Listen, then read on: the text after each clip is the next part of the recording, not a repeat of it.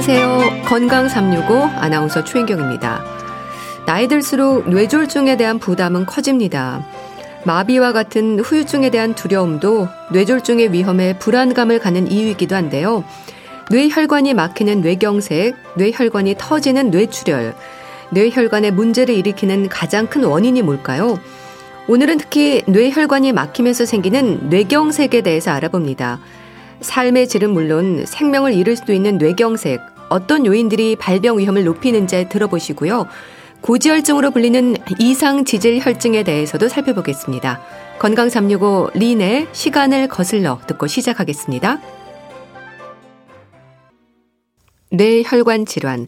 뇌졸중은 뇌혈관에 생기는 문제를 말합니다. 갑자기 느닷없이 예기치 않게 뇌졸중과 관련해서 지적되는 증상만으로도 위험이 느껴지는데요. 뇌혈관이 막히는 뇌경색, 혈관이 터지는 뇌출혈로 구분되기도 합니다. 발생 원인이 다르다고 할 수 있죠. 오늘은 특히 뇌혈관이 막히는 뇌경색에 대해서 자세히 알아봅니다. 한양대학교 구리병원 신경과 권혁성 교수와 함께 합니다. 교수님 안녕하세요. 네, 안녕하세요. 네. 교수님, 뇌졸중 발생률에 있어서 뇌경색이 많은 부분을 차지한다는 말도 있고요. 점차 비슷해지고 있다는 얘기도 있던데 어떨까요? 어, 네, 맞습니다. 말씀해 주신 것처럼 뇌졸중은 혈관이 막혀서 발생하는 이제 뇌경색과 혈관이 터져서 생기는 이제 뇌출혈을 합쳐서 부르는 말입니다. 네. 발생률을 비교해서 보았을 때 뇌경색이 뇌출혈보다 훨씬 그 발생 빈도가 높습니다. 네. 2000년대는 약 두 배 정도, 두 배 이상 차이가 났었고요. 2010년 초반까지는 약 그 차이가 세 배 이상으로 벌어졌었다가 네. 최근에는 다시 그 차이가 조금씩 줄어들고 있는 것으로 보이고 있습니다. 하지만 아직까지도 그 발생 빈도에 있어서는 뇌경색이 훨씬 더 많은 것으로 보입니다. 네. 그렇다면 뇌졸중의 위험이랄까요? 어떻습니까? 많은 분들이 뇌졸중을 두려워하는 건 마비로 이어지는 증상도 포함이 되는데요. 교수님, 위험한 질환이면서도 비교적 흔한 질환이기도 하지 않나요?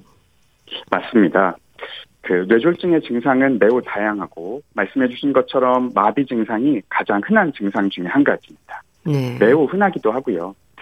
어, 우리나라에서 매년 대략 1000명당 2명 정도 뇌졸중이 발생하고 있습니다. 네. 이는 계산해 보면 5분에 1명 정도씩 발생을 하고 있는 수치이고요. 그 뇌졸중의 유병률은 약 1에서 2% 정도로 100명 중에 한두 명은 뇌졸중을 경험하였었거나 네. 현재 후유증을 가지고 이제 지내고 계시고 있는 거죠. 네. 이 혈관 질환의 위험 요인들에 대한 예방이 이제 뇌졸중의 예방이기도 하다는 건 많은 분들이 알고 있습니다. 그런데 위험인자로 지적되는 부분들 역시 나이 들수록 너무 흔해서 우리가 좀 소홀해지는 질환들이지 않나요? 어, 중요한 포인트를 이제 말씀해 주셨습니다. 네. 그 예전보다는 많이 좋아지기는 했는데요. 그 위험인자로 지적되는 고혈압, 당뇨병, 고지혈증과 같은 이런 만성 질환들에 대해서 아직까지도 본인들이 이렇게 치료가 필요하다는 걸 알고 있으면서도 관리를 받지 않고 계시는 경우가 종종 있습니다. 예. 그 특히 한 번 뇌경색을 경험하였던 분들조차도 처음에는 이제 약도 잘 드시고 잘 관리하시다가 시간이 지날수록 한두 번 약을 안 드셔보셔도 크게 당장 느껴지는 차이가 없거든요. 예. 그러다 보니 점차 약을 줄이거나 음. 혹은 중지하고 난 다음에 증상이 재발해서 오시는 경우를 가끔 보게 됩니다. 예. 그럼 또 이런 동맥경화, 음주, 흡연, 고혈압, 고지혈증, 비만 결국 생활 습관에 대한 관리가 필요하다는 의미로 봐야 될까요? 네, 맞습니다. 그 모든 병에 대해서 가장 좋은 치료는 결국 예방이며 네. 이런 뇌혈관 질환에 있어서 과음을 하지 않고 담배를 피지 않고 꾸준히 운동하고 과일과 야채를 풍부하게 그리고 저염식의 식습관을 가지는 것이 중요합니다. 항상 자주 하는 이야기들이 결국은 중요한 것이죠. 네. 자, 오늘 말씀 주실 뇌경색은요, 허혈성 뇌졸중이라고도 합니다. 이름들이 참 어려운데, 교수님, 뇌졸중, 뇌경색, 허혈성 뇌졸중, 어떤 의미인가요? 어, 서두에 말씀드린 바와 같이 뇌졸중은 이제 혈관이 막히는 병인 뇌경색, 혈관이 터지는 병인 뇌출혈을 합쳐서 부르는 말입니다. 뇌경색과 허혈성 뇌졸중은 이제 같은 말로 보시면 되고요. 뇌출혈과 출혈성 뇌졸중 두 가지를 같은 말로 보시면 됩니다. 네. 그럼 뇌경색으로 인한 증상이랄까요? 갑자기 나타나는 증상들이지 않습니까? 네, 맞습니다. 그 뇌경색에서 가장 중요한 부분이 바로 이런 증상들이 이제 갑자기 생긴다는 그런 점입니다. 네. 그 갑자기라는 단어가 주는 부담이 있는데요. 그 예를 들면 자고 일어났는데 갑자기 팔다리가 움직이지 않는다거나 뭐 발음이 안 되고 태어나 처음 겪는 두통도 있고 이렇게 증상들이 느닷없이 강하게 나타나는 건가요? 네. 이런 증상들이 이제 갑자기 나는 게 특징이다 보니까 많은 분들이 이런 걱정을 하시는 경우가 많고요. 네. 어, 특히 얼굴이 마비되거나 팔다리에 힘이 빠지거나 이렇게 말이 이상해지는 것이 가장 흔한 증상들입니다. 음. 물론 갑자기 극심한 두통이나 어지럼증이 생기는 경우에도 검사를 받아볼 필요는 있습니다. 예. 그래서 전조 증상으로 얘기되는 부분이 FAST, FAST인 거죠? 네, 그 뇌졸중의 증상과 관련하여서 저희가 이제 학회 차원에서 홍보하고 있는 문구가 바로 FAST, FAST입니다. 예. 그 얼굴을 담당하는 face, 팔을 담당하는 arm, 그다음에 말을 뜻하는 스피치 요 세 가지 중에 한 가지 이상이 예, 증상으로 보일 경우에 예. 그 시간을 나타내는 타임의 T를 강조해서 합쳐서 FAST라고 저희가 부르고 있습니다. 예. 그 마지막 T의 시간이 이제 언제나 강조되는 골든 타임의 중요성 아닙니까? 교수님. 골든 타임에 대한 이해도 필요할 것 같은데 시간이 왜 그렇게 중요한 건가요? 네, 맞습니다. 이 세포가 뇌세포가 완전히 죽고 난 이후에는 혈관을 다시 개통시켜 준다고 하더라도 그 다시 살아나지 못하는 경우가 많습니다. 네. 오히려 경우에 따라서는 더 그 출혈이 발생한다거나 더 위험한 경우가 발생할 수도 있기 때문에 저희가 일정 시간을 기준으로 두고 그 안에 오신 경우에만 이런 시술이나 약물 치료들을 진행을 하고 있습니다. 네. 그렇다면 쓰러진 사람을 돕는 방법, 일단 119 신고가 먼저일 텐데요. 이후로 어떤 조치가 필요한 건가요? 어, 우선 119를 부르고 빠르게 병원에 오는 것이 가장 중요합니다. 예. 어, 간혹 다른 음식이나 이렇게 약을 드시게 하거나 예. 어, 강하게 흔들거나 손을 따거나 하는 그런 경우들이 있는데 이런 것들은 좋지 않습니다. 음. 만약에 환자분이 의식이 없거나 마비가 너무 심한 경우에는 침 같은 것으로 인해서 사례가 들리지 않도록 고개를 옆으로 향하고 있도록 해주는 것이 좋습니다. 예. 그러니까 말씀하신 뭐 흔들어 깨우기도 하고 청심환을 먹이고 억지로 물을 마시게 하고요. 주무르고 손을 따고 이런 분들도 많으신데 이게 오히려 위험할 수 있는 건가요, 그럼? 네, 맞습니다. 요새는 대부분 잘 아셔서 드물다고 생각하긴 하지만 이렇게 간혹 마비가 되어 있는 환자분들에게 억지로 약을 먹여서 예. 내원 당시부터 폐렴이 진행되고 있는 경우도 아. 종종 보고요. 예. 손을 따고 오셔서 혈전 요괴제를 사용하고 난 이후에 머리는 많이 좋아져서 팔다리 움직이면 자유로운데 예. 양손에서 이렇게 출혈이 많이 나서 소독을 해드리면서 음. 마음이 아팠던 기억도 가끔 있습니다. 네.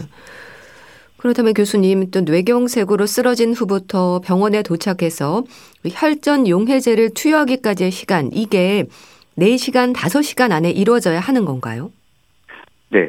혈관을 뚫어주는 약인 혈전 용해제는 어, 저희가 증상 발생으로부터 4.5시간까지 기준을 두고 사용을 하고 있습니다. 네. 그 이후에는 오히려 약을 사용하면서 얻을 수 있는 이득보다 위험이 더 크다고 되어 있어서 사용을 하지 않고 있고요. 네. 그럼 그 시간을 넘기면 어떤 위험이 생기는 건가요?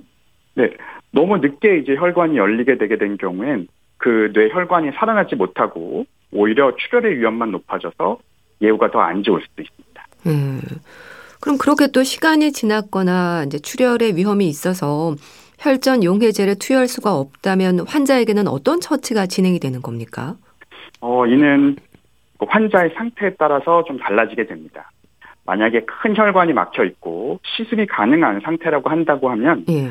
저희가 동맥내 혈전 제거술이라고 하여서 직접 들어가서 혈전을 막혀 있는 혈관을 열어주는 그런 시술을 하고 있고요. 예. 만약 이미 너무 많은 시간이 지난 상태라거나 이제 시술을 할 수 없는 이제 그런 상태라고 한다면 어, 항혈소 판제, 항 고지혈증약, 항콜레스테롤 예. 제거 같은 약물 치료를 하면서 경과를 보게 됩니다. 네. 그럼 교수님, 이 골든타임 안에 환자가 도착하면 혈전 용해제를 투여하고 막힌 혈관을 뚫는 건가요? 어, 급성기 치료를 좀 말씀을 드리게 되면 혈관을 이제 직접 틀어주는 치료로는 정맥을 통해서 놓는 혈전 용해제라는 약물 치료와 네. 직접 들어가서 막혀 있는 혈관, 혈전을 제거해주는 동맥 내 혈전 제거술이 있습니다. 어, 혈전 용해제의 경우에 이제 위험한 약인 만큼 이렇게 사용할 수 있는 조건이 까다롭습니다만 예. 기본 조건으로 골든 타임 안에 환자가 이제 도착을 해야지 사용 여부를 저희가 따져볼 수 있게 됩니다. 예. 혈전 용해제가 왜 위험한 약인 건가요? 어, 혈전 용해제는 쉽게 얘기하면 막혀 있는 그런 혈관을 이제 녹여서 혈관을 열어주게 되는데요. 예. 이게 예를 들어서 과거에 출혈의 어, 출혈의 경험이 있다거나 최근에 뭐 수술을 받았다거나 아. 이미 시간이 많이 지나간 경우엔 오히려 이게 혈관을 열어줄 확률보다 다른 걸 부작용으로 인해서 예. 더안 좋아질 그런 경우도 있기 때문에 저희가 항상 따지고 약을 사용하게 됩니다. 네. 또 스텐트 삽입술도 이때 진행이 되는 건가요? 그러니까 혈관을 좀 넓혀주는 거죠? 어, 최근에 이제 응급으로 스텐트를 넣어서 스텐트 삽입술을 하는 경우는 매우 드뭅니다. 아주 예. 간혹 사용하는 경우는 있지만, 어, 대부분 동맥 내로 이제 혈전 제거술이라고 하여서 직접적으로 거기에 막혀 있는 혈관을 이제 뚫어주는 것을 이제 고려를 하게 되고요. 이게 좀 더 설명을 드리면 혈관 안에 있는 혈전, 즉 핏덤 같은 것들을 직접 끄집어낸다고 생각하시는 게 더 맞습니다. 네. 그럼 이렇게 조치를 하고 나면 환자는 바로 회복의 기미를 보이는 건가요? 아, 이건 어려운 질문이긴 합니다. 예. 예, 저희가 이제 혈전 용해제를 사용하거나 혈전 제거술을 이제 시행 받았다고 해서 사실 모두 다 이렇게 바로 좋아지시는 것은 아닙니다. 네.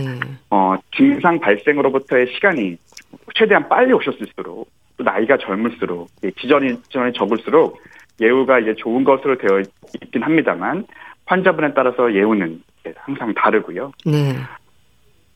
물론 이렇게 약을 쓰거나 시술을 한 직후 바로 증상이 다 좋아지는 경우도 많이 있습니다. 네. 또 교수님 급성기 합병증 위험에 대한 지적도 있던데요. 합병증의 위험이라고 한다면 어떤 부분들을 말하는 건가요? 합병증에는 여러 가지가 있습니다. 그 가장 위험한 것 중에 하나는 그 손상된 뇌로 이제 피가 가게 가게 되었는데 네. 내가 살아나는 것이 아니라 이제 출혈이 이제 발생을 하는 경우입니다. 이로 인해서 환자가 더 안 좋아질 수도 있는 거고요. 음. 뇌병변이 크게 남는 경우에는 뇌가 이제 붓기 시작을 하면서 오히려 옆에 있는 정상적인 조직들을 이제 밀게 되어서 증상이 더 안 좋아지는 그런 경우도 있고요. 네. 이외에도 흔한 이런 합병증으로는 침과 같은 것들이 이제 자꾸 기도로 넘어가서 흡인성 폐렴이 생기거나 누워있게 되면서 요로 쪽으로 감염이 생기는 이런 감염에 의한 합병증도 주의를 항상 하고 있습니다. 네. 그러면 골든타임의 위험을 무사히 넘기고 일주일 정도는 합병증의 위험을 막기 위한 재활 치료에 특히 집중을 하는 건가요? 어, 우선 뇌경색의 경우에는 초기에, 그러니까 며칠 안에 재발률이 가장 높고 시간이 그 지날수록 위험도가 조금씩 감소하게 됩니다. 골든타임을 잘 지켜서 급성기 치료를 잘 받고 증상이 많이 좋아졌다고 하더라도 예. 보통 일주일 정도는 이제 입원을 하여서 증상이 어떻게 변하는지 경과를 보게 됩니다. 예. 그 기간 동안에 말씀하신 재활 치료도 이제 가능하면 빨리 이제 시작을 하게 되고요. 이외에도 왜 뇌경색이 생겼는지 원인에 대한 검사를 하면서 그 재발을 막기 위한 전략도 같이 세우게 됩니다. 네. 그런데요, 교수님, 또 뇌경색이 왔다가 다시 오는 경우도 있다고 들었습니다. 이거는 미니 뇌졸중의 단계를 말하는 건가요? 재발 위험을 강조하는 건가요? 어, 우선 뇌경색의 경우에는 재발 위험이 매우 높습니다. 네. 물론 뇌경색의 원인에 따라 그리고 약물 치료를 얼마나 이제 환자분들이 잘 받고 계시는지 위험 인자들을 얼마나 잘 관리하는지에 따라서 재발률은 다 다르긴 하지만 대략 1년 안에 재발할 확률을 10% 정도로 음. 보고 있습니다. 어, 또한 뇌경색의 전조 증상이라고 할 수 있는 건 저희가 보통 이제 일과성 허혈 발작, 즉 증상이 잠깐 생겼다가 이제 없어지는 어, 그런 경우를 말하게 되는데요. 이런 경우에도 실제로 뇌경색으로 진행하는 경우가 많이 있기 때문에 네. 뇌경색에 준해서 입원 치료를 하게 됩니다. 네. 그래서 또 예방 차원에서 항혈전제를 복용하는 분들도 많은데 이건 어떨까요? 어, 과거 뇌경색의 그런 과거력이 없으면서 위험 인자가 별로 없는 경우에는 그런 분들이 모두 항혈전제를 복용하는 것은 권장하고 있지 않습니다. 음. 본인의 나이나 혈관 상태, 기저질환 등을 고려해서 어, 담당 의사 선생님과 상의하고 난 다음에 복용 여부를 결정하시는 것을 권유드립니다. 예. 그럼 그런 항혈소판제의 부작용이라든지 또 삼가야 하는 경우는 없을까요? 어, 항혈소판제의 경우에는 종류가 다양하기는 하지만 결국은 가장 주의해야 되는 부분은 그 출혈의 위험성이 이제 커진다는 그런 부분입니다. 음. 특히 뭐 위에 궤양이 있었거나 염증이 심하거나 혹은 다른 어떤 요인 때문에 출혈 위험성이 높은 상태라고 한다면 더욱더 주의가 좀 필요합니다. 네. 또 이렇게 약을 복용하는 것보다 더 중요한 건 이제 강조가 되는 고혈압, 음주, 비만, 고지혈증과 같은 부분들을 개선하는 거라는 또 생각도 드네요. 네, 맞습니다. 그 약이라는 것이 우선 100% 이런 병들을 다 예방해주지 못하기 때문에 예. 고혈압, 당뇨, 고지혈증, 과음, 흡연 등에 대한 위험 인자를 관리하는 것은 언제나 중요합니다. 네. 교수님, 뇌경색으로 진단되는 환자나 보호자들이 진료실에서 가장 많이 하는 질문이 뭘까요? 뭘 먹으면 회복에 도움이 될까? 뭐 이렇게 음식과 관련한 질문도 많이 받으실 것 같은데 어떻습니까? 실제로 도움이 되는 음식, 피해야 하는 음식들이 있는 건가요? 네, 뭐 음식이나 영양제 뭐 이런 관련한 질문들을 이제 많이 해주시는데요. 예. 많이 하시는 질문들이 크릴오일, 뭐 오메가 3, 아, 예. 이런 것들에 대한 질문을 많이 하십니다. 네. 사실 저는 어 솔직히 말씀을 드리면 보통 굳이 꼭 드실 필요 없다고 말씀을 드리기는 합니다만 네. 뭐 예를 들어서 오메가 3 같은 경우에는 일부 환자분들에게 도움이 될 수도 있기 때문에 어뭐 혈관 상태라던가 혈액 검사 결과들을 가지고 예. 담당 의사 선생님과 상의를 하셔서 복용 여부를 결정하시도록 말씀을 드리고 있습니다. 네. 식습관에 대해서는 너무 기름지지 않도록 그 짜지 않도록 드시는 것이 좋고요. 뭐 과일이나 야채, 통곡물들 그리고 충분한 수분 섭취를 해주시는 것이 어, 좋습니다. 네. 또 사실 뇌경색과 같은 뇌졸중을 두려워하는 이유는 갑자기 나타나는 증상인데요.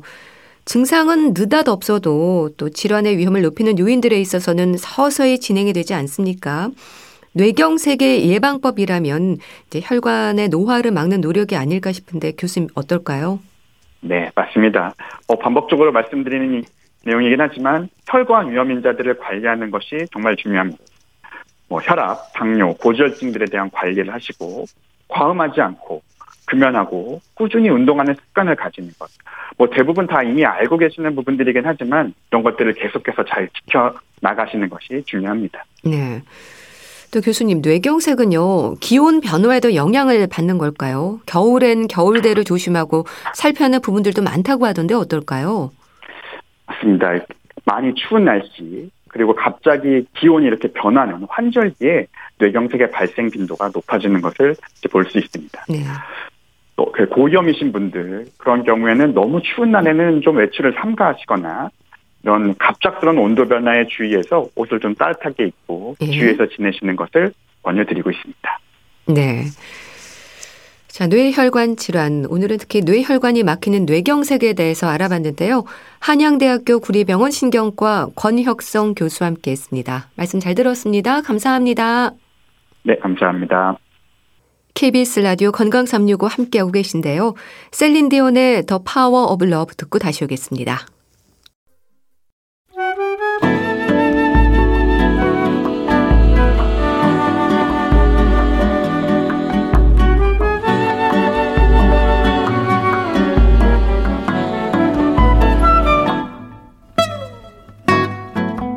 건강한 하루의 시작. KBS 라디오 건강 365.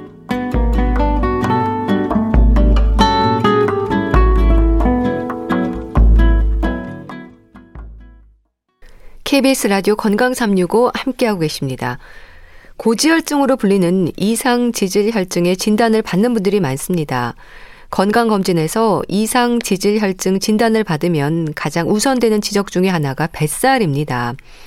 뱃살 빼기가 필요하다는 말을 듣는 건데요. 겉으로 볼 때 마른 몸매인 경우에도 이상 지질 혈증의 위험은 있습니다. 내장 비만이 문제가 되는 거죠. 이상 지질 혈증 어떤 상태를 말하는 걸까요? 분당 재생병원 내과 백현옥 교수와 함께 합니다. 교수님 안녕하세요. 네, 안녕하십니까. 네. 교수님, 고지혈증, 이상 지질 혈증 같은 의미죠? 예, 크게 봐서 같다고 봐야죠. 네. 지질 이상이 있다는 게 이상 지질 혈증이고요. 네. 일반적으로 높은 것을 문제를 삼으니까 고지혈증하고 뭐 같은 의미로 보아도 되겠습니다. 예. 그럼 어떤 의미인지 이름에 대한 설명부터 좀 구체적으로 해주세요. 고지혈증은 이제 좀 더 쉽게 말한 거라고 할 수 있겠죠. 예. 혈액 속 지질이 우리 몸에 필요 이상으로 많다. 요거를 이제 고지혈증이라고 하겠고요. 이상 지질 혈증이란 어쨌건 지질이 뭔가 이상하다라는 얘기인데 지단백, 그러니까 단백 이사 대상으로 혈청 내 지질의 양이 비정상적으로 변화되는 것 모든 것을 말하게 됩니다. 예. 여기에는 뭐 콜레스테롤 올라가는 것도 포함될 거고요. 그다음에 뭐 종류들이 많잖아요. 예. 어, 저밀도 콜레스테롤, 중성 지방, 고밀도 콜레스테롤 이런 것들이 문제가 되는 것들을 전부 다 어, 합, 통틀어서 이상 지질 혈증이라고 부르, 기도 하죠. 네. 네. 그러니까 말하자면 대사 이상이 원인이 되는 건가요? 그렇죠. 대사가 이상이 있기 때문에 이런 현상들이 일어나겠죠. 우리가 음. 피 속에다가 억지로 기름을 넣어서 지질이 올라가는 건 아닐 음. 테니까요. 그럼 그 원인이 뭘까요? 어, 크게 두 가지로 봅니다. 네. 그러니까 왜 태어나면서부터 좀 이상이 있는 분, 유전적인 것, 그거를 우리가 일차성 이상 지질 혈증이라 그러죠. 네. 그래서 유전자 결함이 있어서 어, 지방대사 운반에 문제가 있다. 이런 경우고요. 이거는 사실 어쩔 수가 없습니다. 젊은 나이부터 아주 높은 사람들 있잖아요. 그런 경우는 뭐 치료하는 수밖에 없고요. 네. 근데 이제 두 번째 2차성 이상 지질 혈증이라는 건 뭔가 우리가 어, 태어나서 이후에 뭐 질환이 있건 다른 문제가 생겨서 동반된 거다라고 할 수 있는데 그 중에는 우리 왜 나이 드시면서 많이 생기는 질병들하고 연관 있는 게 첫 번째가 있습니다. 예. 당뇨병, 고혈압, 뭐 갑상선, 그리고 신부전이나 뭐 간질환 같은 경우 요게 이제 이상 지혈증하고 관계가 있는 거죠. 그다음 두 번째는 약 때문에 또 기름기가 변화가 오는 게 있어요. 음. 그래서 참 피임제라든지 일부 이뇨제라든지 또 스테로이드 계통의 호르몬제 그리고 그 베타 차단제 같은 것들이 역시 이상 지질 혈증하고 연관이 있습니다. 네. 그다음에 세 번째부터는 이제 생활 습관이라고 할 수가 있는데 네. 식사 그렇죠. 동물성 지방, 포화 지방 많이 섭취하는 거, 혹은 술을 많이 마시는 것. 그리고 네 번째는 뚱뚱한 것, 비만. 네. 그래서 특히나 비만의 경우는 중성 지방하고 관계가 아주 뭐 바로 연결이 되고요. 그거 말고 저밀도 콜레스테롤하고도 연관이 큽니다. 네. 그 다음에 이제 마지막으로 그 이외의 생활 습관 해서 흡연과 운동 부족, 음주는 아까 말씀드렸고요. 네. 먹는 거에서 이런 것들이 전부 다 그 2차성 이상 지질 혈증을 일으키는 원인이 되겠습니다. 네. 일단은 생활습관병으로 볼 수 있겠다는 생각이 드네요. 일반적인 분들 같은 경우에는요. 그렇죠. 앞에서 말씀드린 다섯 가지 중에서 세 가지가 전부 생활습관이니까 네. 결국 음주, 흡연, 운동 부족, 식사 요것들이 원인이 될 수 있으니까요. 100%다 생활습관병이라고 말하기는 좀 억울한 분들이 네. 있겠지만은 네. 네. 매우 연관이 큽니다. 네. 근데 교수님 이상 지질 혈증을 얘기할 때 콜레스테롤의 위험이 지적이 되지 않습니까? 좋은 콜레스테롤과 나쁜 콜레스테롤 어떻게 이해하면 될까요? 콜레스테롤 자체는 사실 혈액 내에서 순환하고 있는 이제 지방 유사 물질이잖아요. 근데 콜레스테롤 우리 왜 보통 나쁜 녀석하고 우리가 네. 알고 있는데 네. 사실은 몸에서 필요하니까 간에서 만들겠죠. 네. 그렇죠? 그래서 네. 기본적으로는 우리 몸을 구성하는 조직 세포막의 구성 성분이기도 하고요. 호르몬의 재료이기도 하고요. 그래서 스트레스 호르몬의 재료가 되기도 하고 또 비타민 D를 합성할 때도 필요한 것들이거든요. 예. 그래서 필수이기는 합니다. 그래서 반드시 있기는 있어야 되는데 다만 너무 많을 때가 문제가 되는 거죠. 근데 이럴 때 이 콜레스테롤이 지방 성분에 속하기 때문에 물에 녹질 않잖아요. 수용성이 아니거든요. 네. 따라서 혈액 안에서 운반되기가 어렵겠죠. 그래서 그거를 혈액에서 운반을 하기 위해서 지단백이라고 하는 단백질로 둘러싸서 운반을 하게 되는데요. 이 지단백의 형태에 따라서 우리가 콜레스테롤을 나누는 게 됩니다. 그래서 소위 나쁜 콜레스테롤이라고 불리는 저밀도 지단백 콜레스테롤은 어, 말초 조직 쪽으로 간에서 그 콜레스테롤을 이동시키고요. 예. 그 다음에 반대로 그 말초에서 간 쪽으로 콜레스테롤을 이동시킬 때는 고밀도 지단백 콜레스테롤이 말초에서 간으로 운반을 해옵니다. 그래서 결과적으로 간에서 말초 쪽으로 가는 게 만약에 과다 형성이 됐을 때는 혈관벽에 콜레스테롤이 침착이 되겠죠. 예. 그래서 좀 억울하지만 저밀도 지단백 콜레스테롤이 음. 나쁜 콜레스테롤이 됐습니다. 네. 반면에 고밀도 지단백 콜레스테롤은 반대로 말초 조직에서 간으로 오게 되니까 얘는 높을수록 간으로 빨리빨리 가져오게 되잖아요. 예. 그래서 걔가 좋은 콜레스테롤이 돼버렸습니다. 아, 예. 그래서 그렇게 나눠지게 되는 거죠. 그렇군요. 네네. 근데 교수님 이상 지질혈증 진단을 받는 분들 중에는요, 나는 육식을 즐기지도 않고 배도 나오지 않았는데 이상 지질혈증이라는 게 이해가 되지 않는다는 말도 하거든요. 이건 어떻게 설명이 될까요? 물론 뭐 1차로 유전적이라 그런 건 이제 우리가 제외시키고요. 네. 일반적으로 우리가 생활 습관과 매우 연관이 있다고 말씀을 드렸잖아요. 네. 근데 나는 별로 뚱뚱하지 않은데 이거 웬일인가 그런데 사실 그것 중에 상당수가 외양으로는 마른 듯하고 괜찮은데 체지방률이 유달리 높은 분들이 계십니다. 음. 그러니까 겉보기에는 별로 뚱뚱하지 않은데도 비만이라고 부를 수 있는 경우인데 그게 뭔 소리냐? 체내에 지방량이 많고 근육량이 부족한 경우가 되겠습니다. 네. 그러니까 체중은 멀쩡하죠. 정상 체중으로 측정되고 겉보기에도 마른 몸매인데 이상하게 복부나 그다음에 내장 비만으로만 돼 있는 거죠.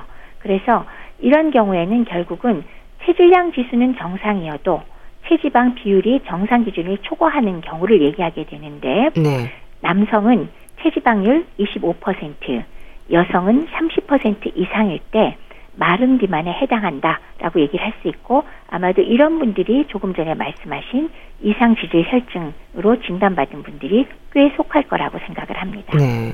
그러니까 마른 비만, 내장 비만이 일단 문제가 될 수 있는 거네요. 그렇죠. 또 흥미로운 건요. 오히려 아예 뚱뚱해서 오는 비만보다도 경우에 따라서는 오히려 마른 비만이 이런 혈관 질환들을 더 많이 유발할 수도 있는데요. 아. 이유가 뭐냐 하면 네.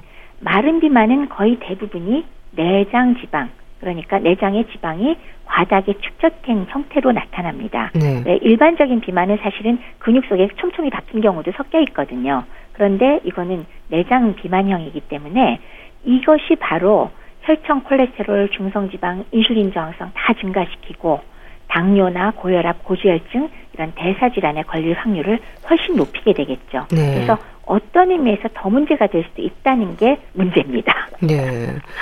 그렇다면 교수님, 이 고지혈증으로 불리는 이상 지질혈증이 위험한 이유랄까요? 건강에 어떤 영향을 미치는 건가요? 고지혈증이 우리 건강을 위협하는 가장 큰 이유는 동맥경화증의 주 원인이 되기 때문에 위험합니다. 네. 그러니까 동맥경화가 뭐냐? 콜레스테롤이 동맥의 벽에 침착돼서 혈관을 좁아지게 만들어서 문제가 생기는 거죠. 그래서 뭐 머리 쪽에 생기면 뭐죠? 뇌졸중, 네. 중풍이라고 하는 네. 거고요. 심장에 생겼을 때는 협심증이나 심근경색을 유발시키죠. 따라서 이 고지혈증을 적절한 수준을 유지해 줘야 방금 말씀드린 중증의 혈관 질환을 어느 정도는 예방할 수 있기 때문에 네. 그래서 중요하다고 할 수 있겠습니다. 네. 그 혈관 질환의 예방을 위해서도 일단 관리가 돼야 하는 부분이네요. 그렇죠. 그럼 식습관 개선이 우선일까요? 맞습니다. 고지혈증 치료에서 가장 우선적으로 기본으로 계속 시도돼야 되는 치료는 바로 식습관의 개선이 우선입니다. 네. 그래서 적절한 영양 상태는 유지하면서 혈청 지지를 바람직한 수준으로 낮추기 위해서 이거는 꾸준하게 식사 관리를 하셔야 하거든요. 그래서 기본적으로는 콜레스테롤을 너무나 많이 먹지 않는 게 우선은 필요합니다. 사실은 예. 먹는 게 아주 관계가 크진 않지만 어, 콜레스테롤 자체는 어제가 너무 많이 먹지 않도록 하고 사실 중요한 거는 오히려 포화 지방의 섭취를 줄이는 거. 이것은 매우 중요하고요. 그다음에 이제 비만 환자일 경우에는 어쨌건 총 열량 섭취도 감소하면서 열심히 운동해서 네. 살 빼라 하는 게 필요하겠습니다. 네. 그러니까 적정 체중을 위한 노력도 역시 또 중요하다고 들었는데요. 혈중 콜레스테롤과 중성 지방을 낮추는 게 일단 필요하다는 거죠. 네, 그렇습니다. 특히나 이제 혈청 콜레스테롤 중에서도 저밀도 단백 콜레스테롤, LDL 콜레스테롤과 그리고 중성 지방을 낮춰줘야 되는데요. 특히나 중성 지방권은 비만과 직접적인 연관이 매우 커서요. 네. 살이 찌면 금방 올라가고 살 빼면 비교적 어. 잘 떨어지는 게 예. 중성 지방입니다. 네. 이걸 이제 흔히 말하는 체질량 지수로 계산을 하지 않습니까? 교수님, 나의 적정 체중 알아보기 계산법에 대해서 좀 설명해 주세요. 음, 체질량 지수는요. 내 몸무게를 킬로그램으로 적어 놓고요.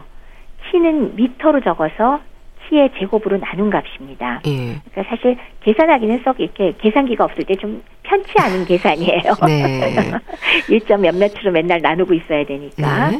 그런데 그 우리가 꼭 기준치를 얘기할 때 이게 18.5보다 적다. 이거는 영양 불량 저체중입니다. 이건 안 좋습니다. 너무 예. 마르면 일반적으로 18.5는 넘고 23까지는 우리가 정상 체중이라고 얘기하고 이번 주에 내기를 들어가기를 우리가 보통 권고해 드리고요. 23에서 25는 과체중에 속하고요. 25가 넘어가면 아시아와 우리나라에서는 비만이라고 분류를 하고 있습니다. 네. 그래서 이상적이기는 23 미만이 좋고요. 그러나 연세가 높은 분들의 경우는 과체중 범주에 들어가는 23에서 25 정도가 오히려 더 적합하다라고 생각을 하고 있습니다. 네. 여기에다가 허리둘레에 대해서도 신경을 좀 써야 된다면요. 기준을 어디에 둬야 할까요? 어, 복부 비만을 생각해 보면 사실은 체질량 지수만으로는 복부에 특별히 비만이 있는 걸 우리가 알 수가 없어서 네. 쉽게 측정하는 방법으로 허리둘레를 측정을 하죠. 근데 이제 보통 우리 어, 국가에서 시행, 시행하는 검진, 건강검진을 받으러 가도 허리둘레 우리 재거든요. 네. 근데 혹시 어디서 재는지 아세요? 허리둘레요? 네. 대개는요, 측정해주는 분이 그 검사 받는 분 기분을 좋게 하기 위해서 가장 날씬한 부위에서 재줘요. 이렇게 날씬합니다 하고. 네. 근데 사실은 우리가 복부 비만을 측정하고자 하는 허리둘레는요, 그 가장 날씬한 데서 재시면 안 되고요. 네. 어, 위치가 어디냐면 갈비뼈의 가장 아래와 골반의 왼쪽 옆에서 보시면, 그러니까 양쪽 옆에서 보시면 제일 높은 데가 있어요. 네. 거기 중간 부위인데 대충 배꼽 부위 정도 되는 것 같아요. 음. 거기서 재셔야지 네. 정확한 우리가 얘기하는 대사질환 관련 허리둘레가 됩니다. 그래서 기준치는 성인 여성은 85cm보다 더 크거나 네. 남성은 90cm보다 더 크면 복부 비만이다. 라고 우리가 얘기를 할 수 있는 거죠. 근데 제가 건강검진에서 그렇게 재는 걸 알기 때문에 네. 건강검진 숫자로 제가 별로 안 믿습니다. 예.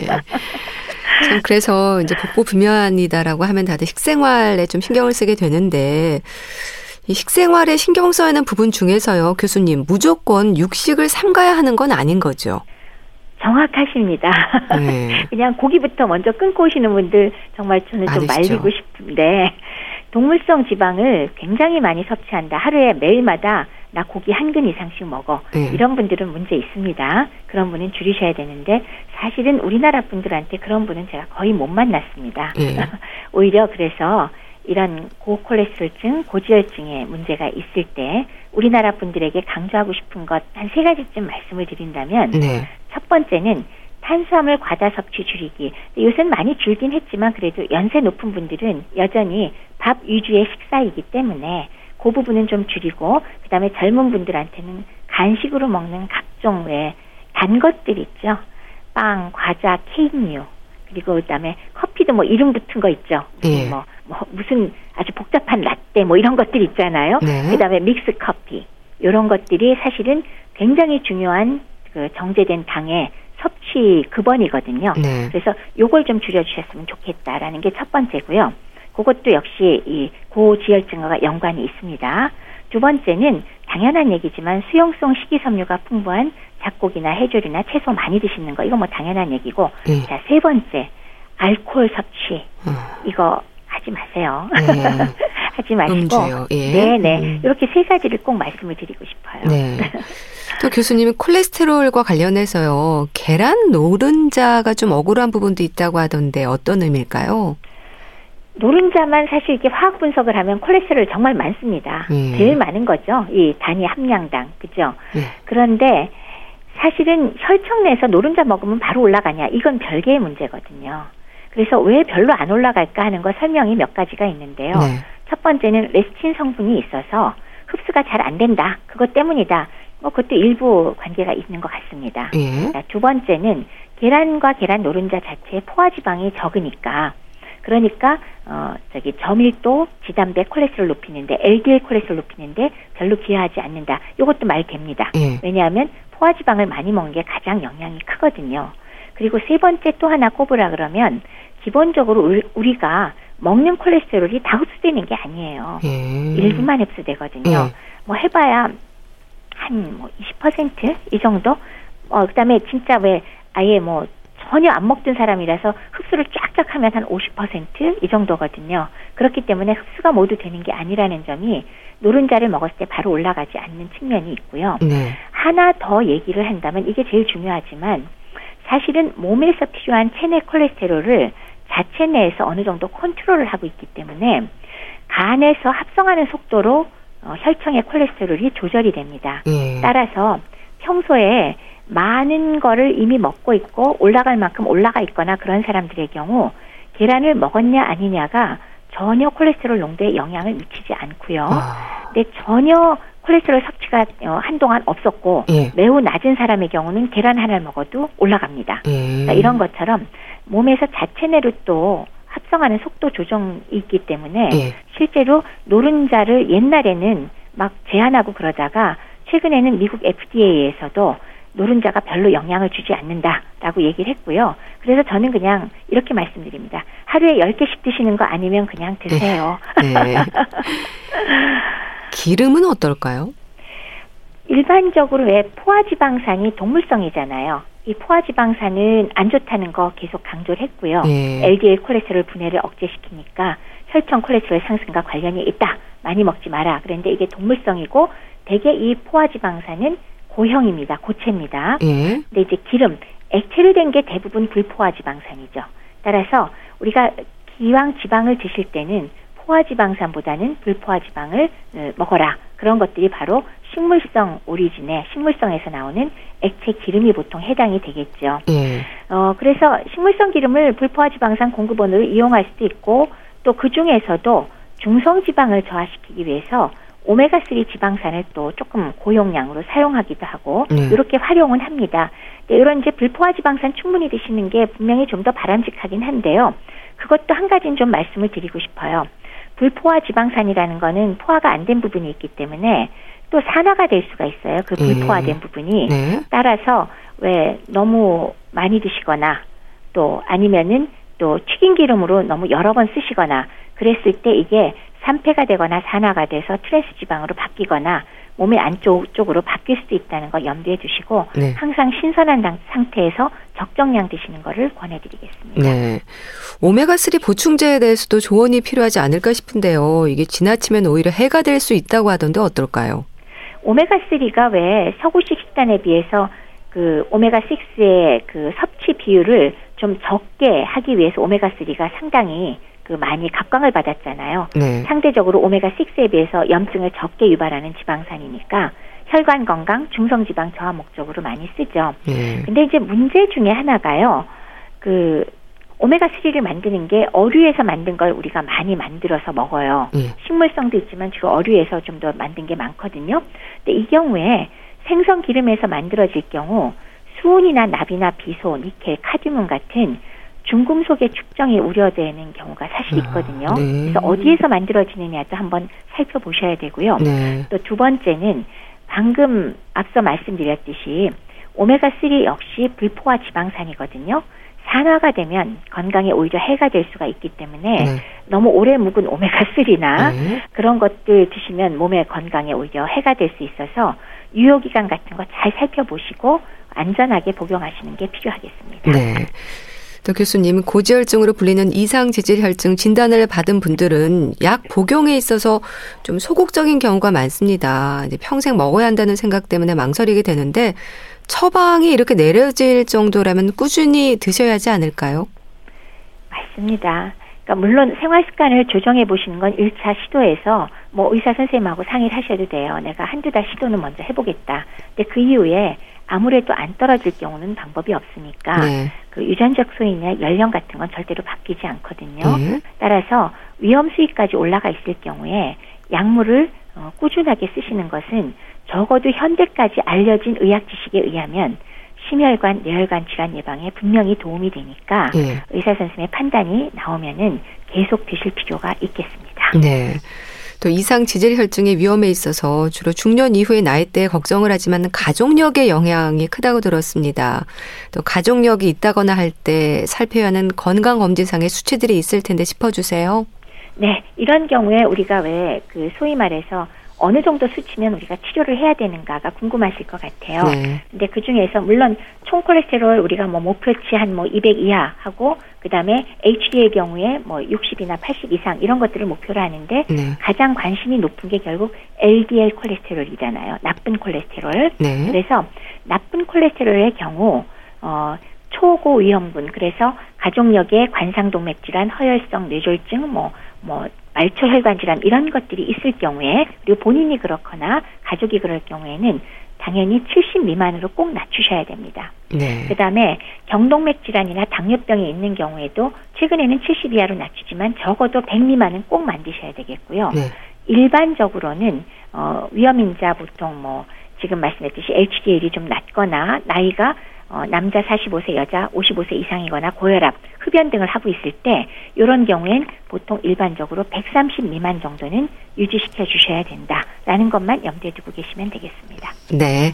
말씀 잘 들었습니다. 오늘은 고지혈증으로 불리는 이상 지질 혈증에 대해서 알아봤는데요. 분당 재생병원 내과 백현옥 교수와 함께 했습니다. 감사합니다. 네, 고맙습니다. 김동률의 감사 보내드리면서 인사드릴게요. 건강365 아나운서 최인경이었습니다. 고맙습니다.